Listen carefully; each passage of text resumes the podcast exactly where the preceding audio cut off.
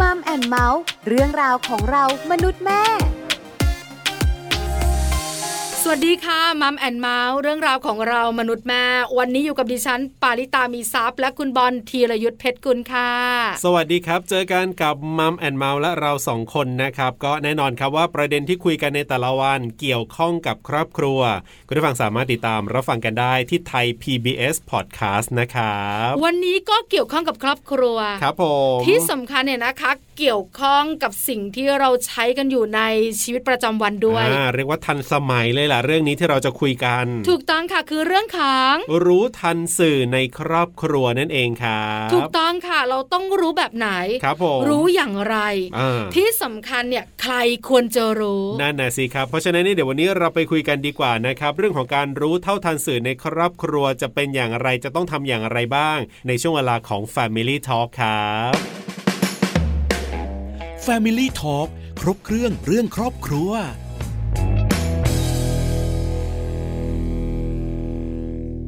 Family Talk ครบเครื่องเรื่องครอบครัวนะครับ วันนี้คุยกันเรื่องของการรู้เท่าทันสื่อในครอบครัวนะครับ เป็นอีกประเด็นหนึ่งที่ผมว่าก็น่าสนใจแล้วครับ เพราะถ้าเรารู้ไม่เท่าทันสื่อ มันจะมีปัญหาต่างๆ ตามมาอีกเพียบเลยทีเดียว เห็นด้วยกับคุณบอลมากๆค่ะ แต่ปัญหาก็คืออ่า รู้เท่าทันสื่อต้องรู้อย่างไรล่ะ ครับผม ที่สำคัญเนี่ยนะคะ ครอบ ครัวเนี่ยไม่ได้มีเฉพาะคนตัวโตๆถูกต้องอย่างคุณพ่อคุณแม่นะครับ แต่มีเจ้าตัวเล็กๆด้วย แล้วเด็กๆเนี่ยเขาก็ใช้สื่อนะคุณบอลครับผม เราจะใช้สื่ออย่างไรที่สำคัญเราจะรู้เท่าทันสื่อได้แบบไหนครับวันนี้เนี่ยเราต้องไปถามผู้รู้ค่ะ วันนี้เราจะได้คุยกันกับอาจารย์หนุ่มนะครับ ผู้ช่วยศาสตราจารย์พีรการไข่นุ่นนา อาจารย์ประจำสาขานิเทศศาสตร์ คณะวิทยาการสื่อสาร มหาวิทยาลัยสงขลานครินวิทยาเขตปัตตานีจะได้มาร่วมพูดคุยกับเราครับ Family Talk สวัสดีครับอาจารย์หนุ่มครับ ครับ สวัสดีครับคุณบอลครับ แล้วก็สวัสดีคุณปานะครับ สวัสดีค่ะอาจารย์หนุ่มค่ะอยู่กับเราสองคนในช่วงของ Family Talk ครับผม วันนี้มีเรื่องคุยกันเกี่ยวข้องกับอะไร เกี่ยวข้องกับเรื่องของสื่อ สื่อกับครอบครัว ถูกต้องแล้วเลยนะคะน่าสนใจนะอาอาจารย์หนุ่มค่ะอธิบายก่อนครับสื่อคืออะไร หลายหลายคนรู้ หลายหลายคนเข้าใจ หลายหลายคนอยากรู้ค่ะ มันจริงๆมันก็แล้วแต่คนจะนิยามนะครับ แต่ผมคิดว่าสำหรับผมก็คือสื่อมันเป็น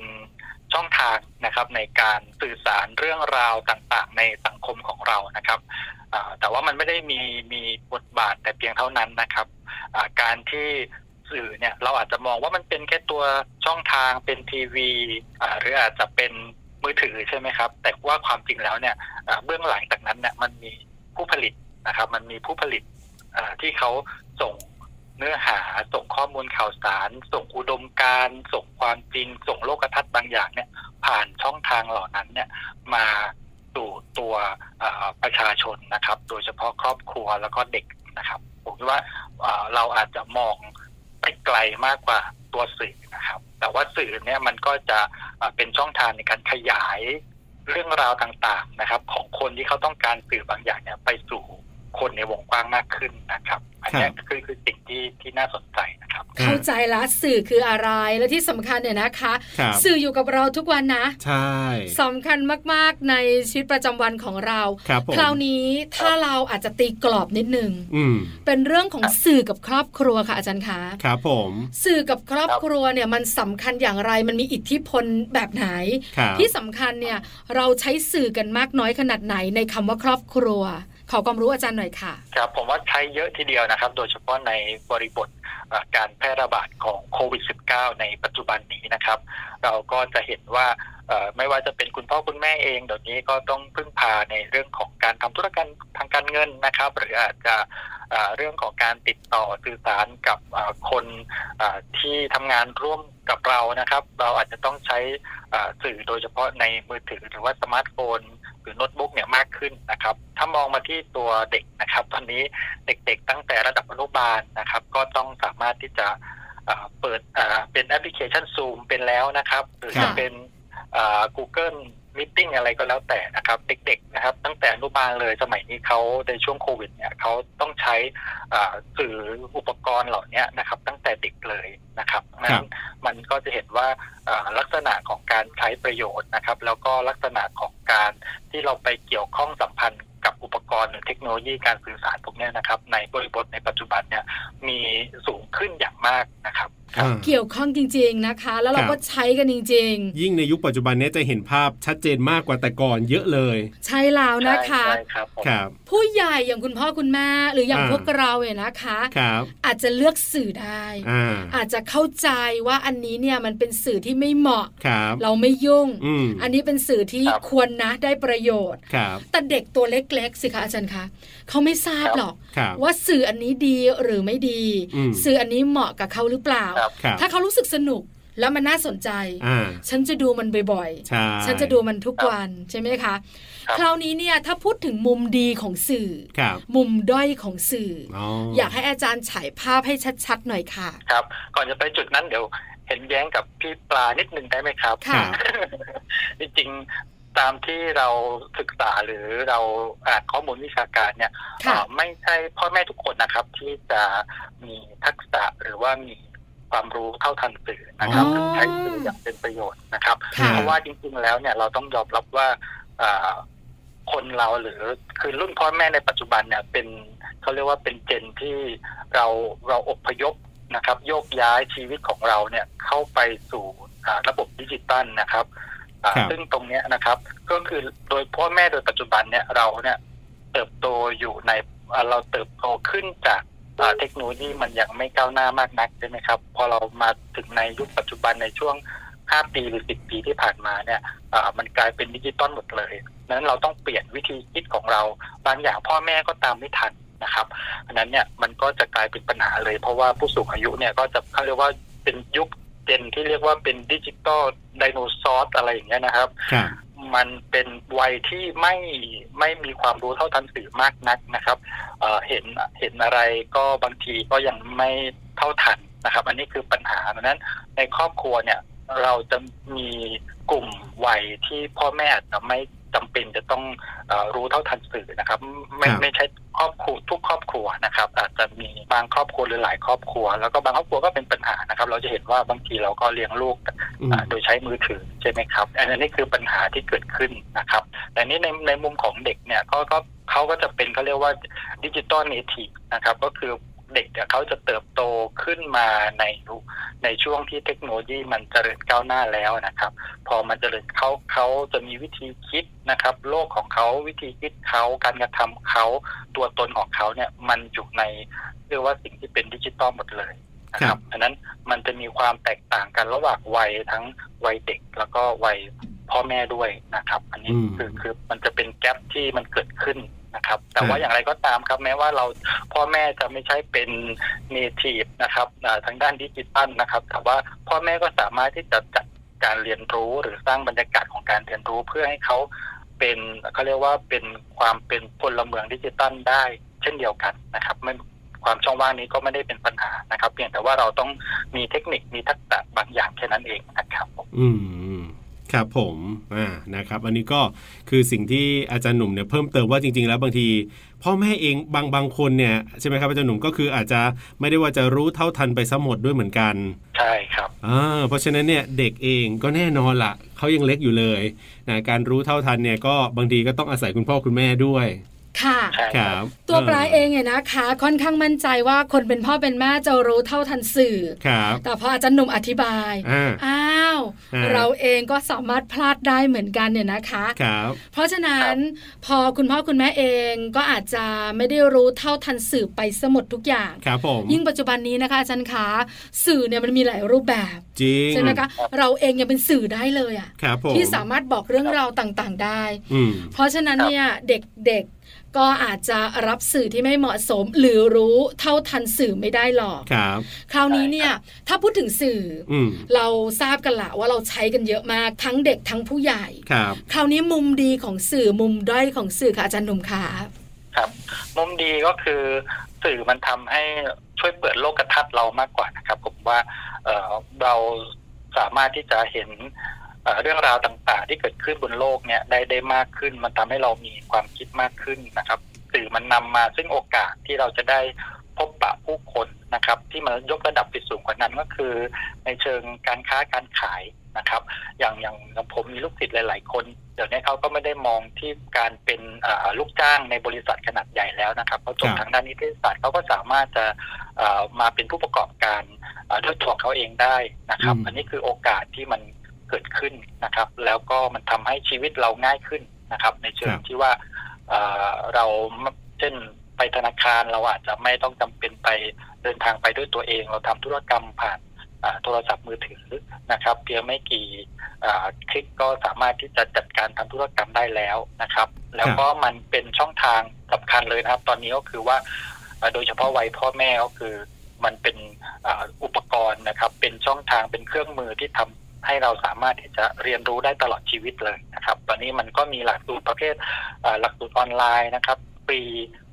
แล้วก็เราสามารถไปสมัครเรียนได้ใบประกาศนียบัตรมานะครับ แล้วก็บางทีเราก็เพิ่มทักษะเพิ่มความคิดเพิ่มความรู้ของเราเพิ่มมากขึ้นด้วยนะครับ อันนี้คือผมว่ามันเป็นประโยชน์อย่างมากมายนะครับแต่คราวนี้ถ้าเรามองในเชิงที่เป็นเป็นโทษนะครับ หรือคือทุกอย่างครับผมมองว่า มันมีทั้งคุณและโทษมันขึ้นอยู่กับตัวเราที่เราจะใช้นะครับทีนี้ถ้ามันจะเป็นโทษเนี่ยมันก็บางทีก็อาจจะทำให้เกิดเป็นช่องทางในการหลอกลวงกันได้นะครับพี่ปลาจะเคยได้ยินนะฮะเกี่ยวกับเรื่องของเด็กอายุสิบสี่สิบห้าปีใช่ไหมครับ ที่ซื้อโทรศัพท์มือถือนะครับ ในในไอจีใช่ไหมครับ แล้วก็ปรากฏว่าถูกหลอกนะครับ แล้วเด็กก็เสียใจมากนะครับ ถึงขนาดต้องฆ่าตัวตายเลยนะครับอันนี้คือ นี่คือปัญหาเป็นด้านมืดอีกอย่างหนึ่งของเทคโนโลยี เพราะว่าทุกอย่างในโลกออนไลน์เนี่ย เราสามารถที่จะสร้างความจริงได้นะครับครับซึ่งซึ่งไอการสร้างความจริงเนี่ยมันคือมันคืออันตรายนะครับ แล้วการหลอกลวงเนี่ยมันไม่ใช่หลอกลวงเฉพาะในหมู่บ้านหรือในตำบลนะครับ แต่ว่ามันหลอกลวงคนคนหนึ่งอยู่ที่ที่เดียวสามารถหลอกลวงคนได้ทั้งประเทศนะครับ อันนี้คือสิ่งที่เป็นมุมมืดนะครับของของเทคโนโลยีที่เราจะต้องหนึ่งก็คือพ่อแม่เราต้องมีความรู้ตรงนี้ด้วยนะครับ ทุกอย่างที่เราเห็นไม่ใช่ความจริงนะครับ เราต้องมีการตรวจสอบข้อมูล ซึ่งตรงนี้เราจะถ่ายทอดไอ้วิธีคิดในการ เขาเรียกว่าทักษะเชิงวิพากษ์นะครับ critical thinking เนี่ยไปสู่ลูกของเราได้อย่างไรนะครับ อันนี้เราจะต้องมีการฝึกนะครับ แล้วก็ต้องฝึกตั้งแต่เด็กนะครับพอมาเริ่มตอนที่เขาอายุเป็นวัยรุ่นแล้วเนี่ยมันฝึกยากแล้วนะครับ แต่ก็ไม่ใช่ว่าฝึกไม่ได้นะครับ แต่ว่าจะดีมากขึ้นถ้าเราฝึกวิธีคิดแบบการคิดเชิงวิพากษ์เนี่ยตั้งแต่ยังเด็กเลยเนี่ยนะครับอันนี้เป็นสิ่งที่พ่อแม่ควรจะทำแล้วก็ควรจะเริ่มในครอบครัวครับผม สำคัญนะคะที่อาจารย์หนุ่มบอกเรา เพราะว่าปลาเองเนี่ยก็มีลูกชายวัยเจ็ดขวบครับผมอาจจะไม่ได้ซื้อโทรศัพท์มือถือพันไอจีเพราะยังเด็กอยู่ แต่เชื่อไหมคะอาจารย์หนุ่มคุณบอลคุณผู้ฟังยังไงครับ ไม่ว่าอะไรก็ตามแต่ที่เขาเห็นเป็นโฆษณาเขาอยากซื้อทุกอย่างเลยอะ่ะทั้งของกินของใช้ของเล่นเขาอยากได้ไปหมด เพราะว่ามันดีแม่มันต้องใช้ได้แน่ๆเลย ซื้อไหมแม่เนี่ยเขาขายของเนี่ยหมอนเนี่ยแม่ ซื้อหนึ่งแถมหนึ่งนะแม่เอาไหมแม่กดเลยไหมแม่คือแบบเขาไม่รู้หรอกว่าไอ้สิ่งเนี้ย มันเป็นสิ่งที่ดีหรือไม่ดี แต่ถ้าเขามาโฆษณาแล้วคนบอกว่าใช้ดี ของดีกินอร่อยซื้ออ่าแบบเนี้ยใช่ไหมคะขนาดเขาตัวเล็กเจ็ดขวบนะคะ ดูแบบว่า O Shopping เมื่อไหร่แล้วก็ ฉันต้องกดโทรศัพท์อะไรประมาณเนี้ยนะคะ คราวนี้มีประสบการณ์นะคุณปลาครับอย่างลูกผมสมัยตอนอายุประมาณนี้ครับหกเจ็ดขวบเนี่ยเขาเห็นโฆษณานะครับในทีวีเนี่ยเขาก็รู้สึกว่ามันน่าอร่อยมากเลยนะครับ ตอนนั้นรู้สึกว่าจะเป็นอาหารเป็นพิซซ่านะครับ ก็อร่อยมากเลยนะครับ ดูโอ้โหในทีวีน่ากินอย่างนู้นอย่างนี้มันเป็นยืดเป็นชีสเป็นอะไรอย่างเงี้ยนะฮะเออก็เลยซื้อมาให้กินซื้อมาให้กินก็ปรากฏว่าเออกินไปแล้วมันไม่ถูกปากนะครับ มันไม่อร่อยนะครับ แล้วมันก็เป็นโอกาสของเราละที่เราต้องบอกว่านั่นไงโลกโฆษณามัน ท่านหน้าที่ของโฆษณาก็คือมันก็ทำให้เราเกิดความรู้สึกอยาก แต่ว่าความอร่อยหรือถูกปากเราบางทีเขาไม่ได้บอกนะอะไรนะครับก็ช่วยก็เอาเหตุการณ์พวกนี้มาเล่าให้เขาฟังเห็นในลูกแล้วเราดูอะไรเนี่ยเราอย่าเพิ่งคิดว่ามันอร่อย หรือว่ามันน่าสนใจไปสักทุกอย่างนะครับ บางทีมันก็ไม่ถูกกับกับจริตหรือความชอบของเราก็ได้อะไรอย่างเงี้ยครับผมค่ะเห็นด้วยนะคะ เพราะเด็กๆ แยกไม่ออกจริง ๆ ว่าอันนี้ดีอันนี้ไม่ดี แต่รู้ว่าถ้าโฆษณาแล้วก็มันต้องดีนะคะ เพราะฉะนั้นเราเองที่เป็นคุณพ่อคุณแม่เนี่ยสำคัญแล้วล่ะ ที่จะต้องปลูกฝังลูก และอาจารย์หนุ่มบอกเราเมื่อสักครู่ว่ายิ่งเด็กเนี่ยยิ่งดี ใช่ไหมคะเขาจะได้เรียนรู้ พอโตเป็นวัยรุ่นแล้วเนี่ยอาจจะยากหน่อยงั้นต้องขอคำแนะนำค่ะอาจารย์หนุ่มข่าวว่าคนเป็นพ่อเป็นแม่จะบอกลูกอย่างไร จะปลูกฝังเขาอย่างไร คิดว่าคงไม่ยาก แต่ก็คงไม่ง่ายค่ะ ก็อันนี้จะเป็นอาจจะมีทฤษฎีบ้างนะครับ แล้วก็มีประสบการณ์ส่วนตัวซะเป็นส่วนใหญ่ด้วยนะครับ ที่อยากจะมาแนะนำมาบอกเล่ากันนะครับ ผมก็จะมีวิธีการดังนี้นะครับ น่าสนใจก็คือว่าอย่างแรกเลยนะครับ ในการสร้างบรรยากาศการรู้เท่าทันสื่อในครอบครัวของเราเนี่ยนะครับ ประการแรกเลยก็คือ คุณพ่อคุณแม่ต้องอย่าทำตัวเป็นคุณครูนะครับ อย่าทำตัวเป็นคุณครูก็คือว่าคุณพ่อคุณแม่ส่วนใหญ่เนี่ยคือเรามักจะคิดว่าเราเนี่ยรู้เยอะกว่าเขาใช่ไหมครับใช่วิธีการก็คือเรามักจะสอนเขานะฮะว่าเอออย่างอย่างนี้ผิดอย่างนี้ถูกคือเป็นคำตอบสาเร็จรูปนะครับ แต่ว่าปัญหาของโลกปัจจุบันเนี่ยมันไม่ได้สำเร็จรูปนะครับ มันมีความซับซ้อนมากกว่านั้นนะครับ ดังนั้นเนี่ยนะครับ ถ้าเรา เปลี่ยนจากการสร้างบรรยากาศของการที่เราทำตัวเป็นครูเนี่ย เราก็เปลี่ยนมาเป็นการสร้างบรรยากาศของการที่เราทำตัวเป็นพี่เป็นเพื่อนเขานะครับ ที่เราสามารถจะพูดคุยกับเขาได้ทุกเรื่อง แล้วเขาสามารถจะเปิดใจคุยกับเราได้ทุกเรื่องนะครับ อันแรกคือต้องสร้างบรรยากาศให้มันน่าพูดคุยกันก่อนนะครับ สร้างบรรยากาศสร้างวัฒนธรรมของการสนทนาในครอบครัวนะครับ คุยระหว่างการรับประทานอาหารก็ได้นะครับ หรือว่า คุยระหว่างการนั่งในรถยนต์ก็ได้ ผมจะใช้วิธีการคุยระหว่างนั่งในรถยนต์เพราะว่าเวลาผมขับรถยนต์เนี่ยมันจะได้ไม่ง่วงนะครับ แล้วก็จะได้ชวนชวนลูกคุยด้วยอะไรเงี้ยนะครับแต่ว่ายังไหนถ้าลูกเข้าใจผิดนะครับ บางทีเราก็บางบางทีเราก็เผลอนะฮะว่าเราก็กลับไปเป็นครูเหมือนเดิมอีกนะครับ ชี้ถูกชี้ผิดอีกอะไรอย่างเงี้ยนะครับ อันนี้ก็คือต้องระมัดระวังว่าเราไม่จำเป็นต้องทำตัวเป็นครูแล้วก็ให้คำตอบบางอย่างหลาย ๆ อย่างในเชิงสำเร็จรูป นะครับ แต่ว่าเราจะต้องมีวิธีการสอนเขาแบบเนียนๆนะครับให้ให้ให้ลูกเขาเห็นเห็นว่าเขาสามารถจะคุยกับคุณพ่อคุณแม่ได้ทุกเรื่องนะครับ แล้วก็คุณพ่อคุณแม่ไม่ดุเขาอย่างเงี้ยนะครับ อย่างแรกเลยนะครับ ต้องสร้างบรรยากาศตรงนี้ก่อนนะครับ จากการที่เราไม่ทำตัวเป็นครูนะครับ ต่อมาก็คือเราต้องรู้จักกระตุ้นให้เขาคิดนะครับ อันนี้คือทักษะเชิงวิพากษ์เลยนะครับ ต่อจากข้อหนึ่งก็คือว่า ถ้าเราทำตัวเป็นครูเนี่ยเขาจะไม่คิด แต่เขาจะรอคำตอบจากเรานะครับ แต่ถ้าเราทำตัวเป็นเพื่อนนะครับ ชวนให้เขาคุยชวนให้เขาคิดนะครับหน้าที่ของเราก็คือไม่ได้หาคำตอบตายตัวให้เขานะครับเพราะว่าสถานการณ์อย่างที่บอกครับว่ามันอาจจะไม่เหมือนกับที่เราสอนไปก็ได้นะครับ หน้าที่ของเราคือกระตุ้นให้เขารู้จักคิดรู้จักสงสัยนะครับ เช่นอย่างโฆษณาอย่างเงี้ยนะครับเขาดูในมือถือแล้วเห็นโฆษณามันเออมันสวยมันน่าอยากได้มันน่ากินอะไรเงี้ยนะครับต้องชวนให้เขาสงสัยว่าเอ๊ะนะครับแล้วชีวิตจริงมันจะเป็นอย่างนี้ไหมนะครับถ้าถ้าเราอยากจะให้คนสนใจเนี่ยเราจะสื่อสารแต่เรื่องดีๆ ใช่ไหมเราเรื่องที่ไม่ดีเราจะสื่อสารไหมชวนเขาคุยชวนเขาสงสัยในสิ่งที่เขาเห็น นะครับ เพราะว่าอย่างที่บอกว่าในโลกยุคปัจจุบันเนี่ยเด็ก ๆเขาจะเห็นสิ่งที่เขาสิ่งที่เขาเห็นนะมันคือความจริงนี่คือในมุมของเขานะครับ แต่ที่ผมบอกไปแล้วว่าเฮ้ยมันมีคนที่เขาพยายามจะมีอิทธิพลเหนือเราด้วยนะแต่เขามาแบบเนียนๆนะครับซึ่งเดี๋ยวนี้นะครับจริงๆแล้วมันสามารถมีระบบเขาเรียกว่าเป็นโปรแกรม AI ของ เฟซบุ๊กของโซเชียลมีเดียต่างๆนะครับเขาสามารถจะจับพฤติกรรม แล้วก็ส่งสิ่งที่เราชอบมานะครับ ให้เราเจอบ่อยๆนะครับ อันนี้เราก็รู้อยู่แล้วนะครับ ซึ่งเด็กบางทีเขาไม่รู้นะครับ แล้วก็เขาคิดว่าตรงนั้นคือโลกทั้งหมดของเขาแล้วนะครับ แต่จริงแล้วมันถูกกำกับถูกควบคุมโดยระบบโปรแกรมคอมพิวเตอร์ที่นักธุรกิจนะครับ ที่ใช้ความรู้ทางด้านเทคโนโลยีเนี่ยมามี อิทธิพลเหนือเราอันนี้คือปัญหานะครับ อันนี้แค่เรื่องของการซื้อการกินการใช้การบริโภคนะครับ แต่ที่มันมากไปกว่านั้นคือเรื่องอุดมการทางการเมืองนะครับ ที่ที่เขาสามารถใช้โปรแกรมเหล่านี้นะครับ ในการกำกับควบคุมความคิดของมนุษย์นะครับ ซึ่งจะเริ่มตั้งแต่เด็กๆเลยนะครับ อันนี้นะครับ คือดังนั้น จะทํำยังไงครับ ให้เขารู้จักสงสัยนะครับ แล้วก็หาคำตอบนะครับในสิ่งที่เขาเห็นในสิ่งที่เขาได้รับรู้มาจากโซเชียลมีเดียหรือจากเทคโนโลยีการสื่อสารที่เขาใช้นะครับ อันนี้คือสิ่งที่สำคัญนะครับ ซึ่งบางทีพอเขาไปเจอสถานการณ์จริงนะครับ เขาอาจจะเกิดความเอ๊ะก่อนนะครับสงสัยก่อนนะครับ แล้วก็หาคำตอบ หรือถ้าเขาเขาเขาหาคำตอบไม่ได้จริงๆผมว่าเขาก็จะกลับมาที่พ่อแม่เหมือนเดิม นะครับ อันนี้คือสิ่งที่ดีมากๆเลย จากการรู้จักกระตุ้นให้คิดนะครับ ผมว่ามาสู่อันที่สามว่าจะเป็นเรื่องของการที่เรารู้จักหยิบฉวยประเด็นทางสังคมเนี่ยมาอภิปรายกันนะครับ ซึ่งเมื่อสักครู่นี้เราก็คุยกันไปสองสามตัวอย่างแล้วนะครับผมว่าเราอาจจะหยิบประเด็นที่เป็นข่าวอยู่นะครับ หรือว่า ที่เป็นกระแสอยู่ในปัจจุบันในครอบครัวเนี่ยนะครับพ่อแม่ก็จะต้องทำตัวก็เรียกว่าทำตัวเป็นนักแสดงนิดนึงนะครับ ในการที่จะเอ้ยทำท่าทางตื่นเต้นนะครับเฮ้ยเรื่องนี้เป็นยังไงแม่ว่ายังไง พ่อว่ายังไงนะครับคุยกันซินะครับพ่อกับแม่ไม่จำเป็นต้องเห็นตรงกันทุกเรื่องนะครับเห็นขัดแย้งกันก็ได้ แต่ว่าไม่ไม่ใช่ทะเลาะกันเนาะแต่ว่านี่คือคือบทบาท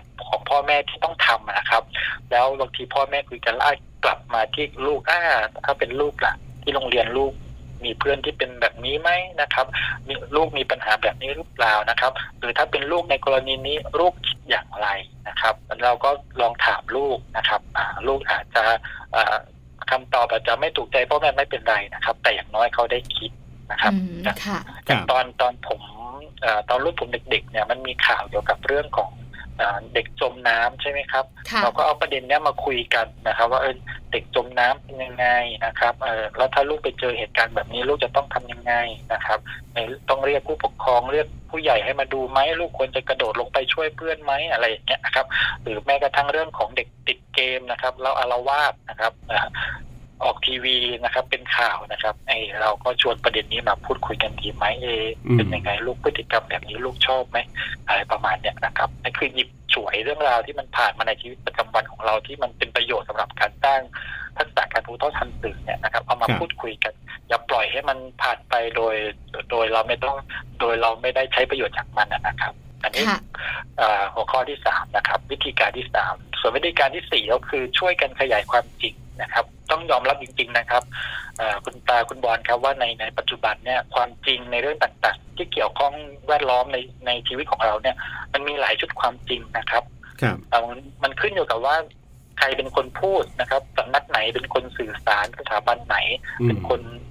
เป็นเป็นคนพูดความจริง นะครับตรงนี้แหละครับเป็นสิ่งที่มันเป็นโลกปัจจุบันจริง ๆ เลยนะครับ ว่ามันไม่ได้มีชุดความจริงชุดเดียวนะครับ แต่บางทีอย่างที่บอกว่าการที่พฤติกรรมเรานะครับ ไปเสพเทคโนโลยีแล้วก็มันมีพวก AI โปรแกรมต่าง ๆ มันป้อนข้อมูลที่เราชอบบางทีเราคิดว่าข้อมูลชุดนี้คือข้อมูลจริงใช่ไหมครับ แต่ว่าความเป็นจริงมันไม่ได้เป็นแบบนั้นนะครับเพราะนั้นเราจะทำอย่างไรครับที่จะช่วยกันหาความจริงหลาย ๆ ชุด นะครับ เพราะว่าการที่ลูกของเราเติบโตแล้วมีความจริงชุดเดียวเนี่ยมันจะกลายเป็นจุดอ่อนในอนาคตนะครับ เพราะว่าเขาจะไม่เปิดรับฟังความคิดเห็นที่แตกต่างหลากหลายนะครับไม่รู้จักการปณีประนอม ไม่รู้จักยืดหยุ่นนะครับขาดทักษะของพหุวัฒนธรรมนะครับง่าย ๆเลยนะครับ เช่นเพื่อนของลูกสักคนหนึ่งนะครับ ในมุมของลูกนะครับ เพื่อนคนนี้อาจจะเป็นคนที่ดีมากๆเลยนะครับ หรืออาจจะเป็นคนที่ลูกไม่ชอบนะครับ แต่เราชวนเขาคุยซิว่าลูก คนคนนี้มีมุมอื่นๆไหมนะที่ลูกคิดว่าเป็นมุมที่ลูกไม่เคยเห็นนะลูกลองสังเกตดูสินะคนเรามันมีหลายแง่มุมนะครับอ่าดังนั้นเราสามารถที่จะชวนเขาหาชวนเขาขยายความจริงให้เห็นความจริงที่หลากหลาย ส่วนเขาจะตัดสินใจยังไงนั้นเป็นเรื่องของเขาในอนาคตที่เขาจะต้องใช้วิจารณญาณที่เขาโตขึ้นมามาใช้ในการตัดสินแต่ผมว่าอันนี้เป็นสิ่งที่จะต้องช่วยกันนะครับ ช่วยกันแนะนำนะครับให้ลองหาข้อมูลตรงนี้นี่เป็นยังไงอะพ่อลองดูตรงนั้นที่ข้อมูลแบบนี้เขาว่ายังไงนะครับ เราก็จะพบว่าจริงๆแล้วหลาย ๆ เรื่องเนี่ย มันมีหลายชุดความจริงนะครับ นี่คือทักษะสำคัญเลยในความเป็นพลเมืองดิจิตอลในอนาคตนะครับ แล้วก็อันสุดท้ายเลยนะครับ ที่อยากจะแนะนำก็คือว่าพ่อแม่ต้องมีทักษะดิจิตอลนะครับ ก็คือว่าอย่างแรกเลยพ่อแม่ต้องทำตัวให้ให้ลูกดูก่อนนะครับว่า เราต้องรู้จักใช้เครื่องมือนะครับ เทคโนโลยีการสื่อสารต่างๆให้เกิดประโยชน์นะครับ รู้จักการบริหารเวลานะครับ ถ้าอยู่กับคนในครอบครัวนะครับเราต้องใช้เวลาคนในครอบครัวนะครับ ไม่ต้องใช้เวลากับหน้าจอนะครับรู้ว่าอะไรถูกอะไรผิดใช้เทคโนโลยีอย่าง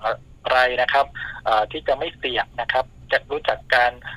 เปิดและปิดข้อมูลส่วนตัวของเรานะครับควรจะมีขอบเขตขนาดไหน ที่จะไม่อันตรายกับเราในภายหลังนะครับ ไม่กระทำผิดกฎหมายนะเนี่ยเราต้องรู้ด้วยนะครับ รู้จักการปกป้องข้อมูลของเรา รู้ว่าอันไหนข่าวจริงข่าวปลอมนะครับ จะเช็คอย่างไรเป็นต้นนะครับ อันนี้คือคือพ่อแม่จะต้องมีทักษะดิจิตัลนะครับห้าห้าเรื่องห้าอย่างนะครับ สรุปนิดนึงก็คือ อย่าทำตัวเป็นครูนะครับรู้จักกระตุ้นให้คิดโดยประเด็นทางสังคมมาพิปราย ช่วยกันขยายความจริงแล้วก็ พ่อแม่ต้องมีทักษะดิจิตัลนะครับห้าอย่างที่ที่ควรจะต้องมีในครอบครัวนะครับ จะว่าง่ายก็ไม่ง่าย จะว่ายากก็ไม่ยากเหมือนกับที่คุณปลาเกินไว้ครับผมคือไม่ยากแต่ก็ไม่ง่ายใช่ไหมคะ กับการที่เราเนี่ยจะให้ลูกได้รู้เท่าทันสื่อใช่จริง ๆ มันอยู่ในชีวิตประจำวันนะคะจะหนุ่มขาครับ เรื่องการพูดคุยต่างๆ หรือเรื่องที่เราจะสื่อกับลูกเนี่ย มันก็อยู่ในทุกๆวันของเรากับลูกใช่ไหมคะ ใช่ใช่ครับคุณปาพูดถูกเลยครับ พยายามทำให้มันเป็นเรื่องในชีวิตประจำวันของเราครับ แล้วมันจะช่วยช่วยสร้างบรรยากาศในครอบครัวที่ดีมาก ๆเลยนะครับ แล้วก็เราจะมันจะกลายเป็นวิถีของเราเลยในอนาคตนะครับ เราเราอย่าทำให้มันรู้สึกว่าเป็นเรื่องที่ยากนะครับอันไหนเริ่มได้ก่อนก็ทำก่อนครับครับผมนะ เรียกว่าวันนี้ได้ประโยชน์มากๆเลยทีเดียวนะครับ ที่ได้คุยกับอาจารย์หนุ่มนะครับยังไงก็อย่าลืมนำไปปรับใช้กันด้วยวันนี้ขอบคุณอาจารย์หนุ่มมากๆครับที่มาร่วมพูดคุยแล้วก็ให้คำแนะนำดีๆกันครับครับขอบคุณทั้งสองท่านนะครับ ขอบคุณครับ สวัสดีครับครับ สวัสดีครับ สวัสดีค่ะ Family Talk ขอบคุณอาจารย์หนุ่มนะครับ ผู้ช่วยศาสตราจารย์พีรการไข่นุ่นนา อาจารย์ประจำสาขานิเทศศาสตร์ คณะวิทยาการสื่อสาร มหาวิทยาลัยสงขลานครินวิทยาเขตปัตตานีครับ ที่วันนี้มาร่วมพูดคุย แล้วก็ให้คำแนะนำดีๆกับเรานะครับ โดยเฉพาะเรื่องของการที่เราจะรู้เท่าทันสื่อในครอบครัวนะเราต้องทำอะไรยังไงบ้างนะครับ โดยเฉพาะคำถามที่คุณปลาถามนี่แหละว่า คุณพ่อคุณแม่เนี่ยจะสอนจะบอกลูกอย่างไรนะครับ อาจารย์ก็มีอยู่ 5 เรื่อง 5 ข้อโดยการที่บอกไปเมื่อสักครู่นี้นั่นเองครับ ไม่ยาก แต่ก็ไม่ง่ายนะ ถูกต้อง อยู่ที่เราเนี่ยแหละค่ะ คนเป็นพ่อเป็นแม่จะฉกฉวยช่วงเวลาไหน ที่อยู่กับลูก เราพูดคุยกันแล้วก็สอนเขาแบบเนียนๆ อย่าเป็นครู อยากคอยสอน ให้เขาคิดเองแล้วค่อยๆ ตบความคิดของเขาให้เข้าที่เข้าทาง ครับผมนะ คุณผู้ฟังสามารถนำไปปรับใช้กันได้นะครับ กับช่วงเวลาของ Mom and Mouth เรื่องราวของเรามนุษย์แม่กับหน้าที่ของผมธีรยุทธเพชรกุลครับดิฉันปาริตามีทรัพย์ค่ะ วันนี้เวลาหมดแล้วเราสองคนลาไปก่อน สวัสดีค่ะสวัสดีค่ะ Mom and Mouth เรื่องราวของเรามนุษย์แม่